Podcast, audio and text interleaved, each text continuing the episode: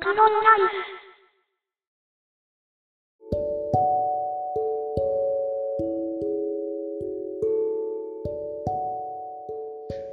おはようございます。つばクロンライフのつばクロンです。えー、今日はですね、今日朝から収録してます。外は雨ですね。えっ、ー、と、ブログの方を久しぶりに更新して、ギガがちょっと取らなかったので、えー、毎日更新っていうのがちょっとできなかったんで、えー、僕は UQ モバイルを使ってるんですけども、UQ モバイルの新しい新プランに500円アップでですね、えー、3ギガから15ギガになるですね、従来の料金から、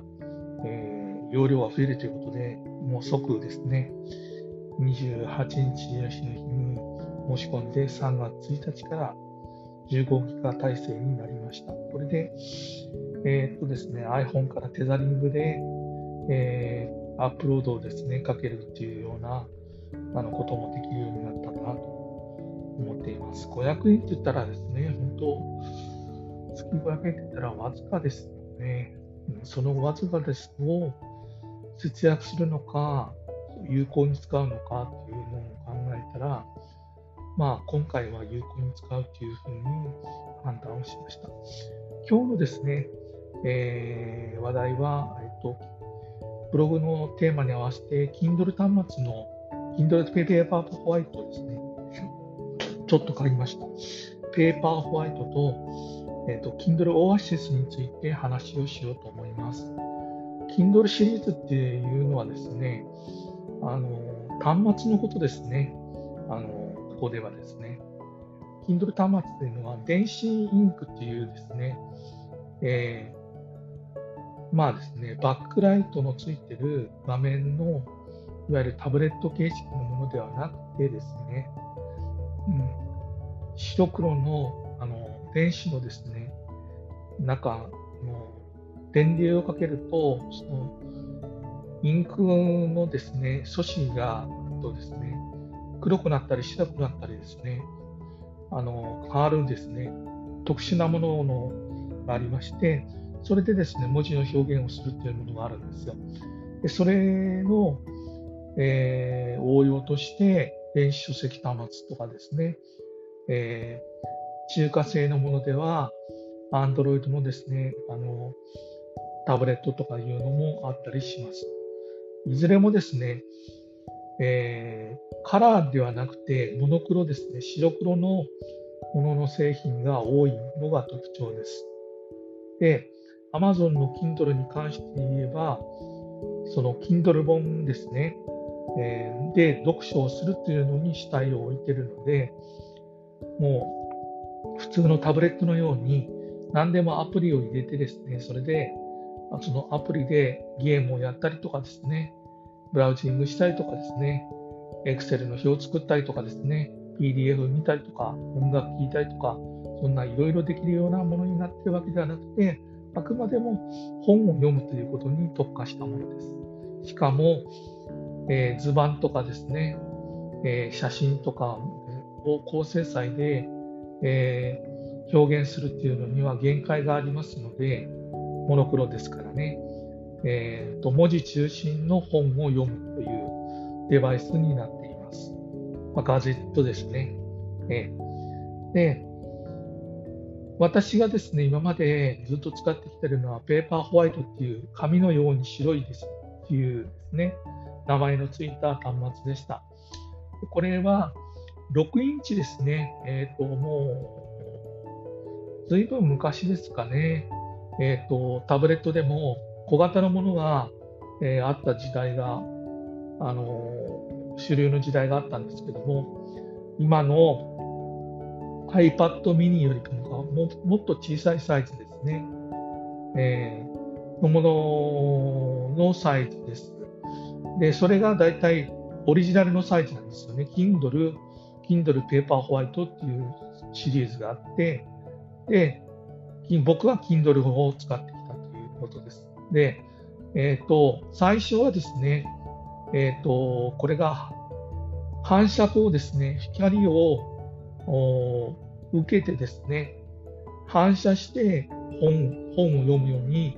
読める端末なんで、それで読んでいたんですけれども、途中からこれがフロントライトって言ってですね、その画面の上の方から光をですね当てて、反射光の反射率を高めて、えー、暗いところでも少しですね読みやすくなったというのが、えー、歴史的にありました。これでしばらく読んでたんですけども、コストパフォーマンスもいいですしね、えー、今度はですね、今年のお正月になって Kindle Oasis という端末に今度、えー、ランクアップをさせました。え、これは一回り大きい7インチです。1インチしかわずか違わないんですけれども、えっ、ー、とですね、ベゼルって言って、あの、端末の周りに、まあタブレットでも、あの、縁がありますよね。え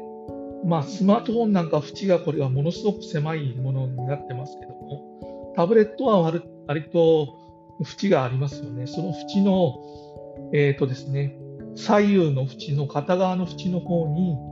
ページめくりのボタンが上下についていて、で、えー、今度はですね、フロントライトの、あの、明るみが青白い光を出してたんですけれども、それが今度はですね、暖色系の少しですね、オレンジっぽくなるような色のものも出すようにランクアップをされてたものでした。これが非常にですね、使いやすくて、今愛用しているところです。詳しくはですね、ブログの記事を見ていただきたいんですけども、コストパフォーマンスはね、んっていう感じのちょっと高級品なんですが、非常に使いやすいですね。ええー、もうですね、この話だけでもう7分近くも話してしまいましたけれども、えっ、ー、とですね、えー、端末自体はですね、Kindle のというか、アマゾン自体の、えっと、ショップっていうのはですね、確か東京の方にもあるのかな。うん。そういうところ、まあ、限られたところでしかありませんけれども、家電量販店ではビッグカメラとかのですね、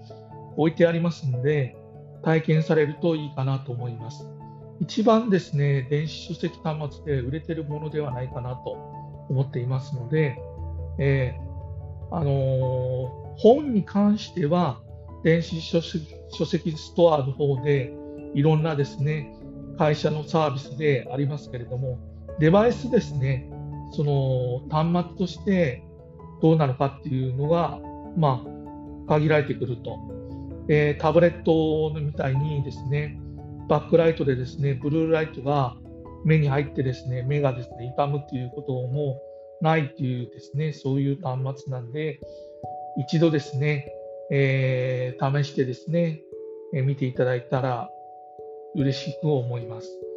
本当ですね、読書好きの人にはですね、うん、あのー、重たい本をですね、カバンに忍ばせて、毎日通勤通学をするという人にとってはですね、非常にありがたいものだと思っています。それではですね、今日はこういうふうに、Kindle 端末の話を中心に、えー、収録をしました。ありがとうございました。つばくろんでした。